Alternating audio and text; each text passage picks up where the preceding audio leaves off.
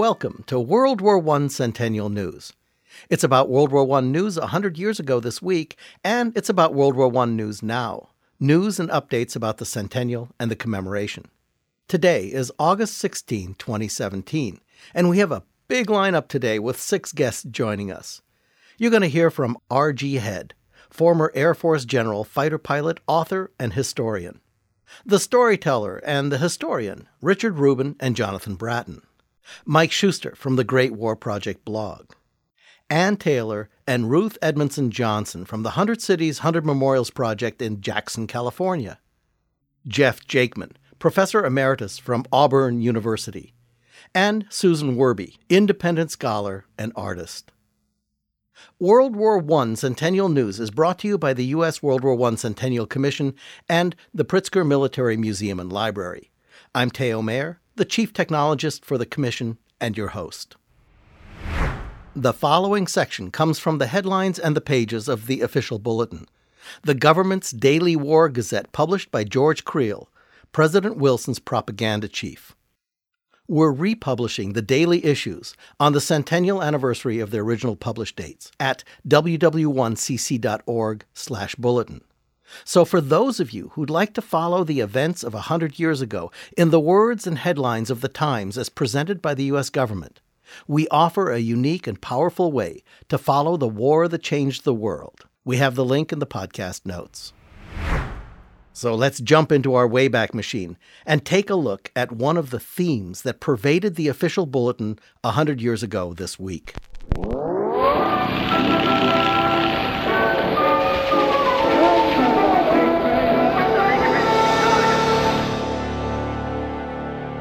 It's the week of August 12, 1917. Starting on the Monday of this week, the official bulletin launches a new series of articles 30 lessons issued by the War Department over five weeks, written for the benefit of men selected for service. The lessons are informal in tone and designed to define the image and, more importantly, the self image of the American soldier. Its philosophy, attitude, behavior, morality, personal hygiene, and more. It's a manifesto for what it means to be an American soldier. Listen to a few random excerpts taken from the first six lessons published this week. From Lesson 1 Your Post of Honor. Quote, Other things being equal, an army made up of self reliant, thinking men has a great advantage over a merely machine like army, and this is especially true in this present day warfare. Quote, the American soldier fights fairly and treats even the enemy with as much humanity as his own conduct will permit. As for slaughtering and enslaving the civilian population of captured territories, attacking prisoners, or assaulting women, American soldiers would as little commit such crimes in times of war as in times of peace. Quote, America has fought always and everywhere in defense of principles and rights, never merely for territory and power. And from Lesson 2 Making Good as a Soldier quote, Loyalty, obedience, and physical fitness are the three basic qualities essential to the making of a real soldier. From Lesson 3 Soldierly Qualities quote, intelligence, cleanliness, cheerfulness, confidence, spirit, tenacity, strength, and self reliance are the qualities of an American soldier. Lesson 4 Getting Ready for Camp. Quote Don't take a last fling. It may land you in the hospital, and at best, it will probably bring you to camp in an unfit condition to take up your duties. From Lesson 5 First Day at Camp. Quote, as the men in the National Army, which must be ready in record breaking time, your training will be more strenuous than that of soldiers in peace. You will find that there is plenty of hard work ahead of you. The average energetic young American will be glad of it. And Lesson 6 Cleanliness in Camp. Quote, the good soldier is almost fussy in the care of his person, his clothing, his bedding, and his other belongings. Personal cleanliness includes using only your own linen, toilet articles, cup, and mess kit. And so go the first six of 31 page lessons defining what it means to be an American soldier for tens of thousands of young men, many of whom have never been away from home. One of our listeners, who joined us during the live recording of this episode, commented that these lessons were not only new for the recent draftees, but new for the Army at large. Bill Benton from California mentioned that until now, the U.S. military consisted of professional career soldiers whose reputation was considered, uh, shall we say, a bit rough. And so, this rebranding of what it means to be an American soldier is a seed change in the worldview and self image of our military, and another key example of the war that changed the world. To learn how you can join the live recording of the podcast, go to ww1cc.org/cn. That's Charlie Nancy, all lowercase. Moving to our War in the Sky segment, we're joined today by R.G. Head, retired Air Force Brigadier General, fighter pilot, military historian, and author. RG offers us a retrospective of the past six months in the Great War in the Sky and a preview of what's going to happen over the coming months. Welcome, RG. Good morning. RG, a lot has happened over the past months in the skies over Europe. How would you characterize it in overview? The big changes uh, occurred in the air forces of both sides. Uh, 1917 is characterized by great growth in the number of squadrons in the French, British, and German air forces. The numbers of aircraft increased from the initial fighter battles in 1916. Fighter wings were formed, uh, putting several squadrons together, as many as four. The biggest battle was called Bloody April. And to give an example of the size, the British lost 245 aircraft in April alone to the Germans 66. Manfred von Richthofen got 20 victories all by himself. Boelcke's effect uh, was really felt in 1917. Uh, six weeks after Boelcke was killed in, in the mid-air collision, the emperor named the squadron Boelcke. And so Jasta 2 became Jasta Boelcke. And Manfred von Richthofen instead of being given command of that squadron, was transferred on uh, January 11th to command the 11th Jasta, and the whole German air service took such uh, morale from Boelcke's performance that uh, they really dominated the first half of 1917 uh, until the British were able to introduce uh, better airplanes and the British in 1917 introduced a rigorous pilot training system that rectified many of their uh, faults uh, earlier in the war. But the three aircraft that were introduced in 1917 uh, on the Allied side were the British Camel, the British SE 5, and the French SPAD 7 and 13. And these aircraft uh, made a big difference in the quality of the Allied air forces. Of course, the biggest event worldwide was the April 6th U.S. declaration of war. And by this time, uh, the U.S. finally began to put more money and resources into training air forces. In 1914, the U.S. had only 11 aircraft. Air Service requested a million dollars appropriation that was reduced to 300,000 by the Secretary of War, and the Congress reduced it to 250,000. 1915, we had one squadron of aircraft with 77 officers and still only 300,000 appropriated. By 1916, we doubled to two squadrons, still with only 65 officers but the budget zoomed up to $13 million. And in 1918, at the conclusion of the war, we will have 45 squadrons with almost a thousand pilots and huge uh, resources. So, RG, we've reported a lot about the U.S. and Allied belief that overwhelming U.S. air power could be the linchpin in hastening the end of this terrible war. How did that play out over the coming months?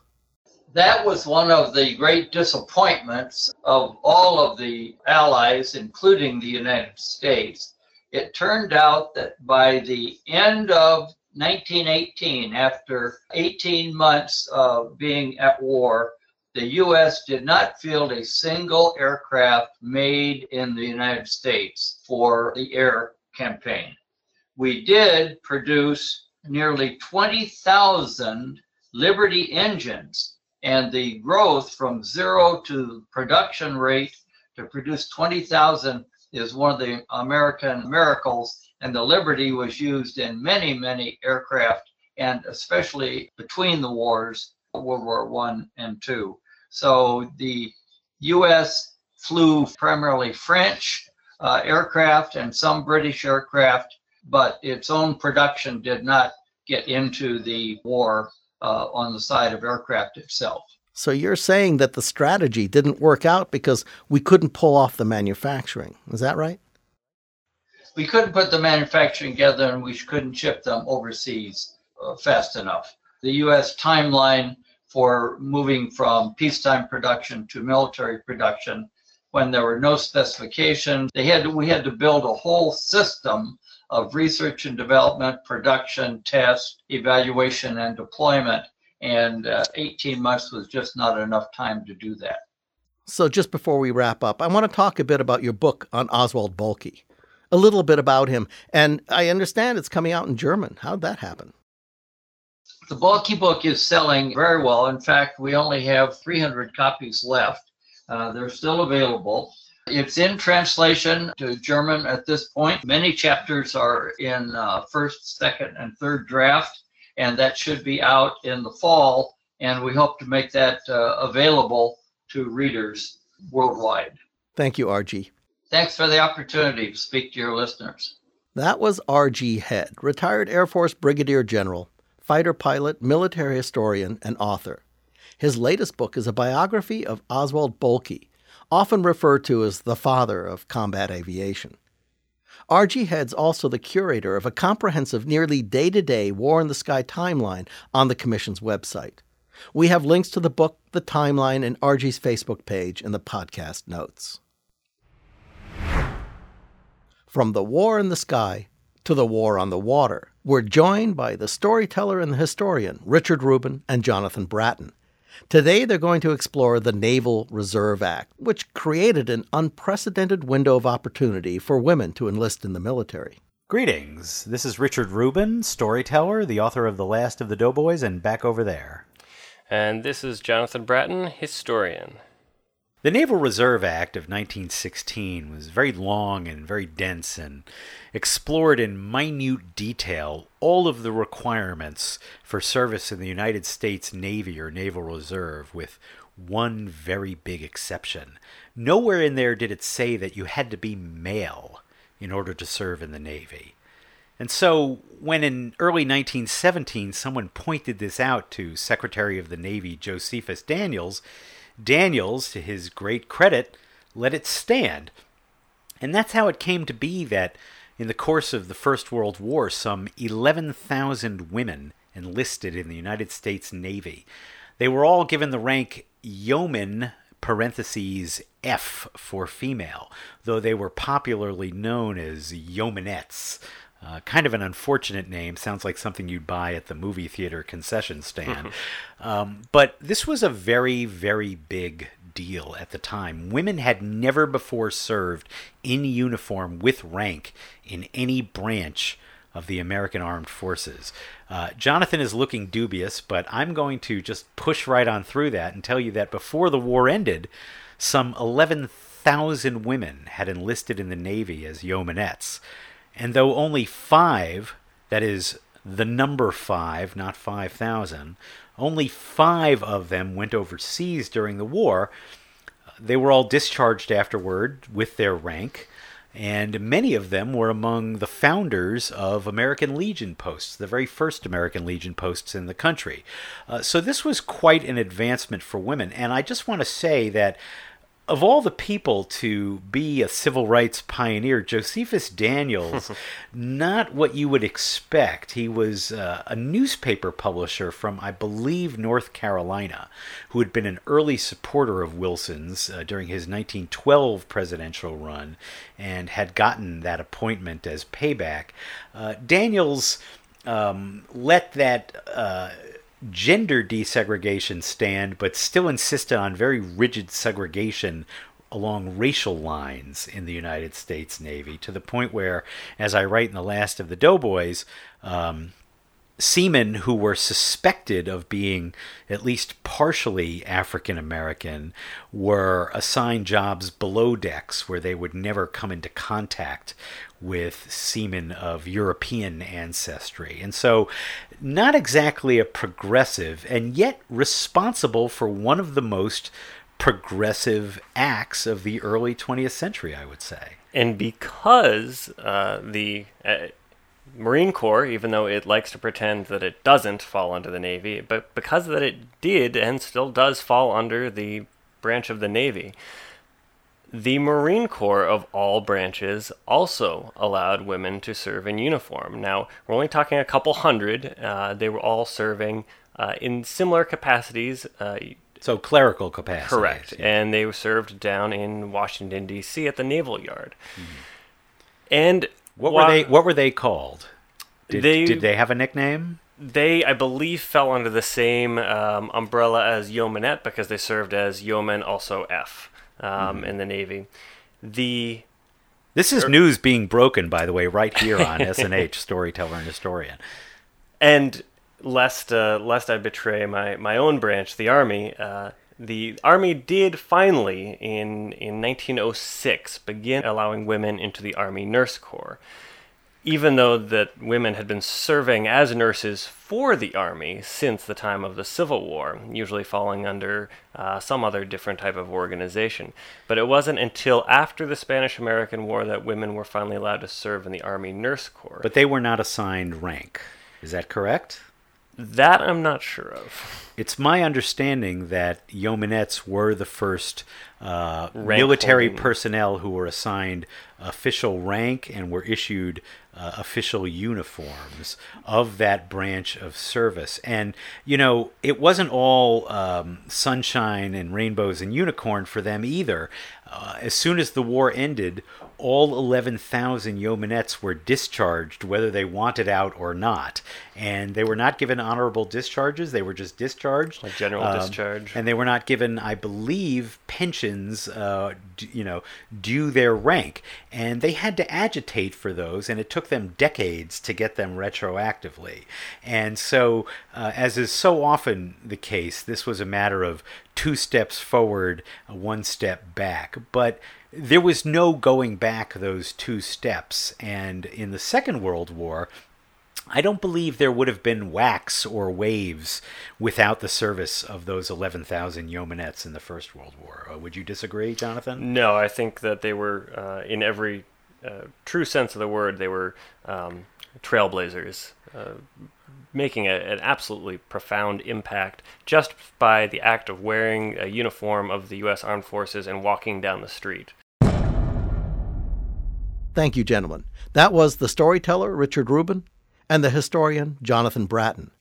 The Storyteller and the Historian is now a full hour long monthly podcast. Look for it on iTunes and Libsyn or follow the link in the podcast notes. Next, we're joined by Mike Shuster, former NPR correspondent and curator of the Great War Project blog. When thinking about World War I, people often focus on the Western Front of France and Belgium. But this World War was truly global. Today, Mike's Post is an update on the Middle East, where the Turks find themselves in a difficult situation. Welcome, Mike. Thanks, Theo. Here's our headline Crisis for the Turks in the Middle East as Middle East fronts multiply. Germans won control, British and Turks eye attack on Palestine. This is special to the Great War Project. Now for an update on the war in the Middle East, where by this time a century ago, war had spread to two fronts and is threatening to spread even further as the Ottoman Turk forces occupying much of the Arab world are facing collapse. As of August 1917, writes historian Eugene Rogan, General Edmund Allenby, commander of British forces in the Middle East, was securely in command of a two front campaign to defeat the Ottomans in Syria and Palestine. He turned his attention toward the Palestine front and prepared his army for a third attempt at Gaza. Two earlier attempts to seize Gaza from the Ottoman Turks had not been entirely successful. The British are also hailing the seizure of Aqaba, a port to the Red Sea. This took place just a month earlier, a century ago. It has shocked the Ottomans, and they are fearful the Arab and British victory may spread quickly to other parts of the Arabian Peninsula. Earlier, reports Rogan, the Ottoman Minister of War, Enver Pasha, convened his army commanders in the northern Syrian city of Aleppo. They come from far and wide, from Mesopotamia, now Iraq, from Gallipoli in western Turkey, from the Turkish front in the Caucasus, and from Syria. Convening such an unusual gathering of Turkish commanders is not an everyday affair, observes Rogan. The Turkish Supreme Commander proposes a bold new initiative. It involves the Germans. He proposes to seize Baghdad from the British, who had conquered that city earlier in 1917. The German general Erich von Falkenhayn would be in command. Falkenhayn had failed to seize Verdun from the French the previous year, but had led a victorious offensive in Romania. According to Rogan, the Germans commit $5 million in gold, an enormous sum at the time, to prevent Ottoman failure in the Middle East. Ottoman commanders do not welcome Enver's proposal. In fact, according to Rogan, the Ottoman commanders were stunned by the plan. Offensive operations to recover Baghdad seemed foolhardy when the empire was threatened by attack on so many other crucial fronts and they were appalled by the prospect of coming under German command. Relations between Germans and Turks had grown strained during the course of the war. Soldiers' diaries capture the resentment among officers and the ranks alike at what they saw as German arrogance. One soldier warned that Turkey was becoming a German colony. Enver's proposal is to dispatch officers from Germany who had no knowledge of the Ottoman Empire or Turkish culture. But the Ottoman Minister of War is not to be deterred. In the summer of 1917, he assembles a force that he intends to use against the British. But where? The British are putting together a force of their own that provides the perfect challenge for the combined Turkish and German troops. It appears the British are assembling an army to seize Palestine. And that's our story for this week, 100 years ago, in the Great War Project. Thank you, Mike. That was Mike Shuster from the Great War Project blog. For videos about World War I, our friends at the Great War channel on YouTube have been producing great videos about the Great War since 2014.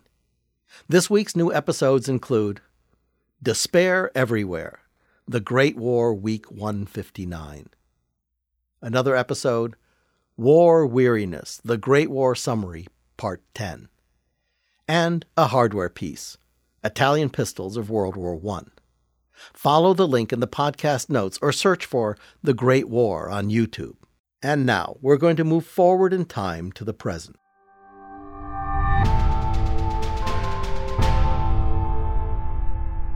Welcome to World War I Centennial News Now. This part of the show is not about history, but about the centennial of the war that changed the world and how it's being commemorated today. We're going to start with activities and events selected from the U.S. National World War I Centennial Events Register at ww1cc.org slash events, where we're compiling and recording World War I commemoration events from around the country. Our pick of the week is from the Smithsonian Museum of American History in Washington, D.C. The exhibit is called Uniformed Women in World War I and explores the active and sometimes overlooked role played by women throughout the war. Their roles were seminal, both as a part of the preparedness effort before 1917, as well as uniformed members of military and civilian organizations. Even if you can't make it to Washington, D.C., the Smithsonian offers a wonderfully detailed website featuring American women, their service, and their uniforms. Take a virtual visit with the link in the podcast notes. So, if you're involved with any World War I centennial events, you're invited to submit them to the National World War I Centennial Events Register. This not only promotes them to the World War I community of interest, but it also puts them into the permanent National U.S. Archival Record of the Centennial. Go to ww1cc.org/events. Click on the big red button and fill out the form. In our education segment, we wanted to let you know that the latest issue of the Education newsletter is out. Understanding the Great War, Issue 8, is all about propaganda. With lesson plans, source materials, links to YouTube videos, and other resources, all designed to let educators create memorable learning experiences for their students. Follow the link in the podcast notes to the newsletter archive or to register to receive the publication. In our newest feature, Speaking World War I, where we explore today's words and phrases that were rooted in World War I, this week's selected word is thingamajig. Can you spell it? T H I N G, thing, U, M Y, ma, J I G, jig, thingamajig.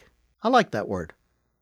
Although it appears to have existed prior to the war, it became cemented in common use during the conflict. Soldiers were often confronted with many new objects and parts and things, and so the word thingamajig became a quick, easy way for soldiers to refer to those new bits and pieces around them. Other words for that thing I can't really recall what it's called includes the Canadian favorite Hoojamaku, Read all about the many ways the soldiers referred to the things that they couldn't quite remember the names of by following the link in the podcast notes. Every week, we're profiling one of the many amazing projects submitted to our $200,000 matching grant giveaway to rescue ailing World War I memorials. The program's called 100 Cities, 100 Memorials. Last week, we profiled the Veterans of World War I of the USA Monument in Phoenix, Arizona. This week, we're heading to Jackson, California to profile the Albert Harry Bode Gravesite Project. To tell us about it, we're joined by Ann Taylor, Regent of the Sierra Amador chapter of the NSDAR, the National Society of the Daughters of the American Revolution, and Ruth Edmondson Johnson, Honorary Regent and National Lineage Research Chair, Southwest. Anne and Ruth, welcome. Well, thank you.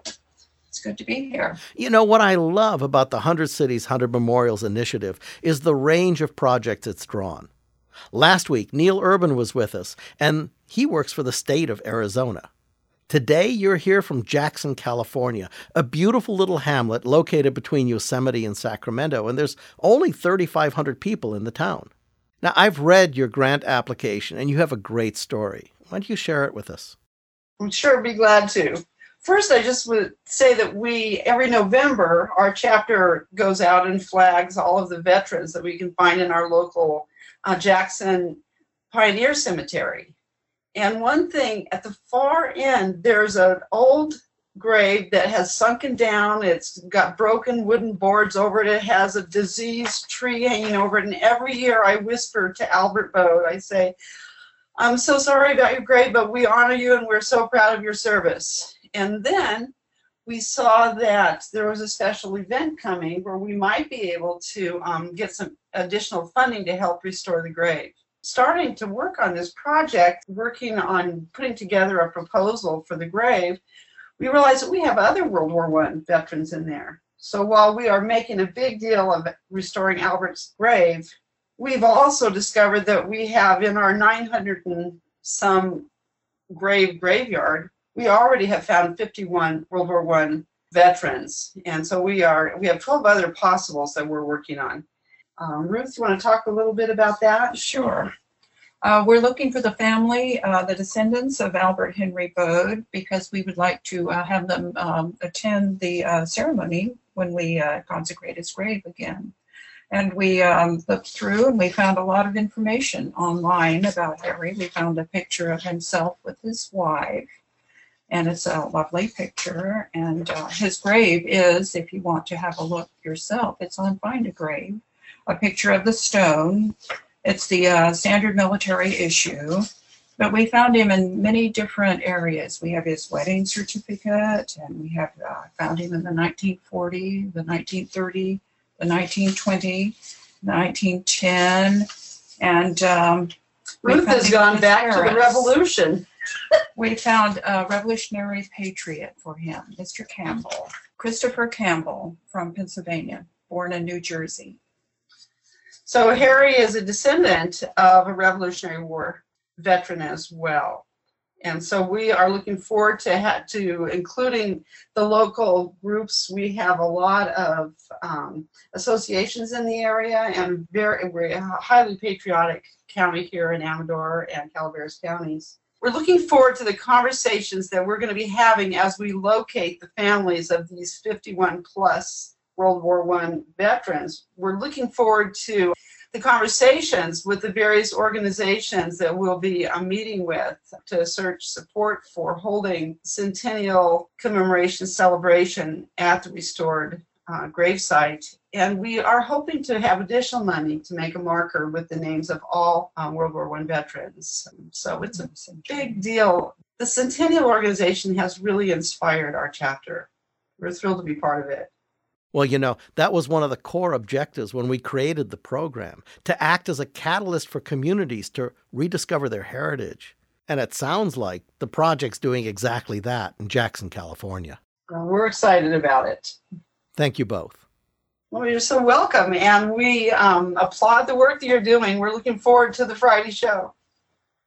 That was Ann Taylor and Ruth Edmondson Johnson from the Sierra Amador chapter of the NSDAR telling us about Albert Bode's military plaque and headstone restoration in Jackson, California. We're going to continue to profile the submitting teams and their projects on the show over the coming months. Learn more about the 100 Cities 100 Memorials program at ww1cc.org slash 100 memorials or follow the link in the podcast notes. Welcome to our segment on updates from the states, starting with some exciting news from our friends in the Aloha State. Hawaii's governor, David Ige, has signed a letter pledging the state's support to Hawaii's World War I Centennial Task Force. This is a great group of people that have been working diligently over the past several years to present and expose Hawaii's role in the war that changed the world. Visit their website at ww1cc.org slash Hawaii, all lowercase, or follow the link in the podcast notes to read the story about this good news. Next, from the heart of Dixie, the state of Alabama, we're going to be joined by Jeff Jakeman, professor of history emeritus at Auburn University, to talk about a unique World War I aviator who was also quite an accomplished architect and artist, Penrose Vass Stout. Welcome, Jeff. Hello, Taya. It's good to be with you. Jeff, what can you tell us about Penrose?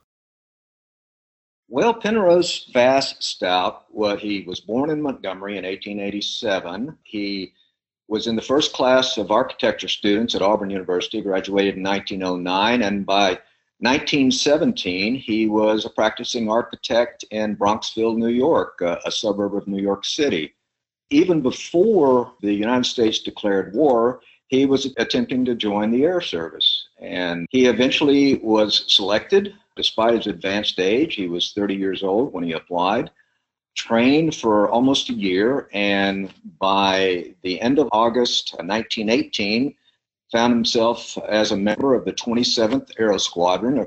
That's one of four squadrons that made up the uh, well known First Pursuit Group that included the likes of uh, Frank Luke and Eddie Rickenbacker, both uh, recipients of the Medal of Honor. His combat service didn't last that long. By the end of September, he had been shot down and uh, survived the attack and was in convalescent hospital when the armistice was declared in November. He was unlike many of his comrades. Uh, as I mentioned, he was quite advanced in age. Uh, by the time he was in combat, he was 31 years old, substantially older than most of the other pilots whose average age was about 20. He was a Southerner who had migrated to the North for economic opportunity and he left a well established career to volunteer for the Air Service. And most important, he was a talented artist who documented his service with letters and drawings. His drawings uh, appear embedded in the text of his letters, and he also compiled a fairly large sketchbook documenting his service, his training, French countryside. It's quite an impressive piece of, of art. And the family oh, a year or two ago, donated all of his papers to the Alabama Department of Archives and History, where they're available online as part of the Archives Digital History Collection. So, Jeff, could you tell us about Vass Stout's exhibit at the Montgomery Museum of Fine Arts? Yes, absolutely. Uh, this was a collaborative effort between the Department of Archives and History and the Montgomery Museum of Fine Arts. The exhibit opened several weeks ago and will be running through September 10th. And it's uh, for those of you that are close enough to get to Montgomery, uh, it's a wonderful introduction to uh, Stout's career as a combat aviator and his his artwork documenting the uh, the time he served as a uh, as a pilot. Two images, if I can speak about two of them that are, I think they're all wonderful, but two are struck me. One, uh, he was a squadron mate of the famous ace, the balloon buster, Frank Luke. Several of his letters contain descriptions of Luke and missions he flew with Luke. And there is a, a portrait uh, of Luke, actually, two portraits of Luke. One is embedded in the text of a letter, a very small little sketch, and then a larger, more detailed sketch of Frank Luke. The second image that strikes me is, is perhaps the most important sketch in the collection is a sketch of an aerial view of the opening artillery barrage before the onset of the Meuse Argonne offensive. Many airmen who flew in that offensive have provided verbal descriptions of that horrific scene, but I don't know of any other uh, visual depiction other than uh, Stout's depiction. Jeff, thank you so much for joining us. Ah, it's been a pleasure. Thank you for inviting me.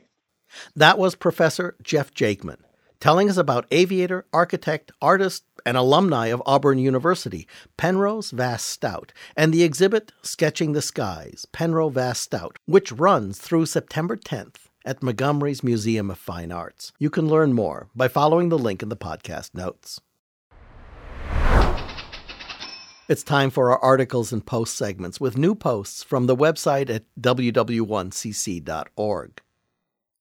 In the news section, you'll find an article that parallels current events with news from 99 years ago, and the subject is eclipses. In 1918 newspapers across America, tucked in among the reports about U.S. regiments fighting overseas and war bond propaganda, were reports about a total eclipse casting the moon's shadow over the country. Just as in 2017, in 1918, the path of the eclipse started south of Japan, went across the Pacific Ocean, and then across the United States. And, just as in 2017, Americans were avidly interested in the amazing cosmic phenomena. Read more about it by visiting ww1cc.org/news or following the link in the podcast notes. For our spotlight on the media section, we're being joined by Susan Werbe, an independent scholar and artist with a focus on the social and cultural history of World War I. She's the creator and executive producer of the Great War Theater Project, Messengers of a Bitter Truth, recently performed in Boston, New York, and Letchworth in the United Kingdom. Susan wrote about this project in a recent article in our Write blog, and she's here with us today to tell us more about it and about another project she's been working on. Welcome, Susan. Thank you, Theo. It's a pleasure to be here. Susan, could you give our listeners an idea of what your theater project, Messengers of a Bitter Truth, is all about? Absolutely. The Great War Theater Project was a multimedia theater piece that involved spoken word, commissioned contemporary music, and a video. And the video comprised archival film footage, paintings from World War One that were produced on the battlefront and on the home front, and contemporary footage that we also filmed at that time. It was a 25 minute piece and it was originally envisioned as a companion piece for high school students who were studying World War One, certainly in the United States. And we were very fortunate, as it turned out, to be able to perform it in Letchworth Garden City in the United Kingdom as well, with and for high school students. It started with my own interest in the writings of the First World War, Paul Fussell, in his seminal work, The Great War in Modern Memory, called World War I the most literary of all wars. And when I read that book back in the 1970s, I was so struck with that and so struck with the voices in the case of Fussell's book, the men's voices, the young men's voices, whether it was poetry, whether it was diaries, journals, letters, all of which came out of very personal experiences and really gave the reader the opportunity to connect with these men and what they had experienced in this cataclysmic event.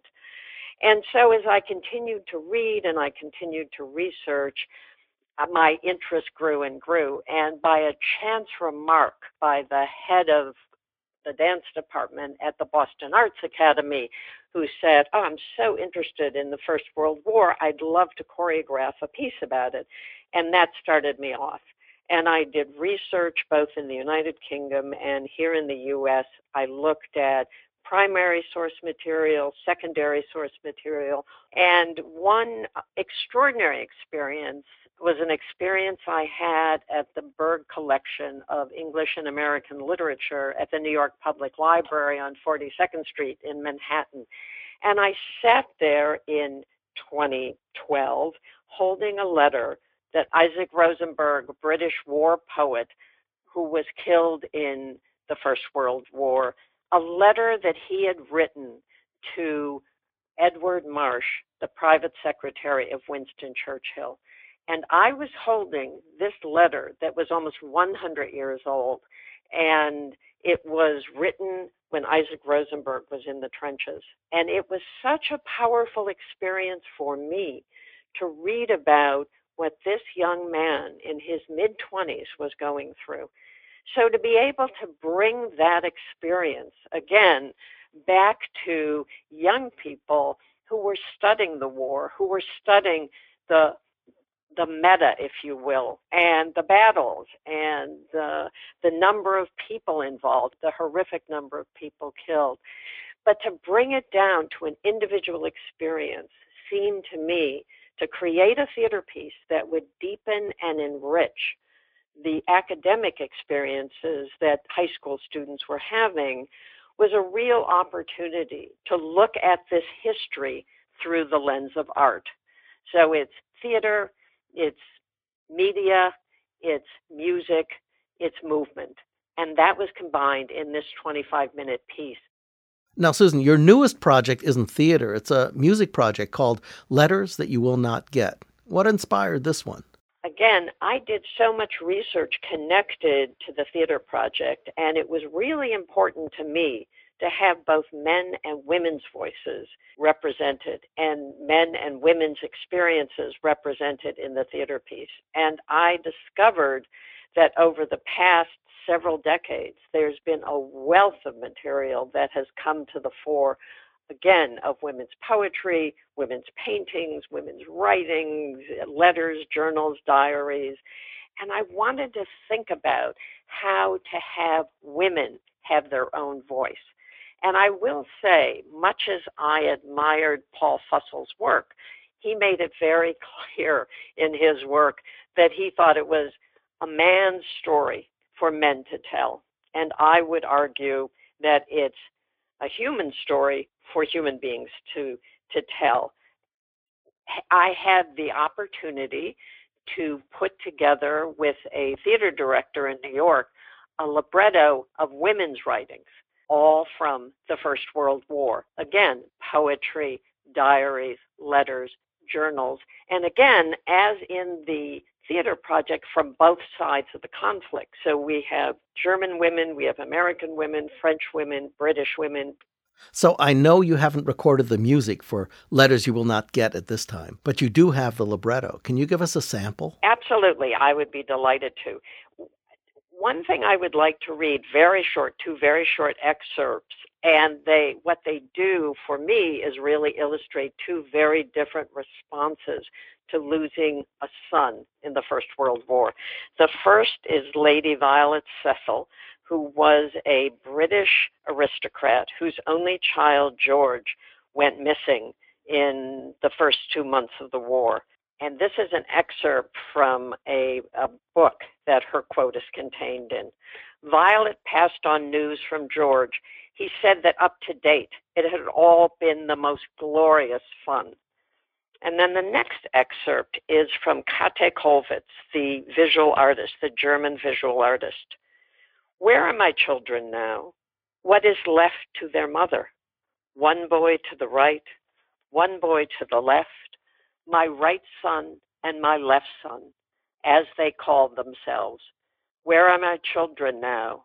One dead and one so far away.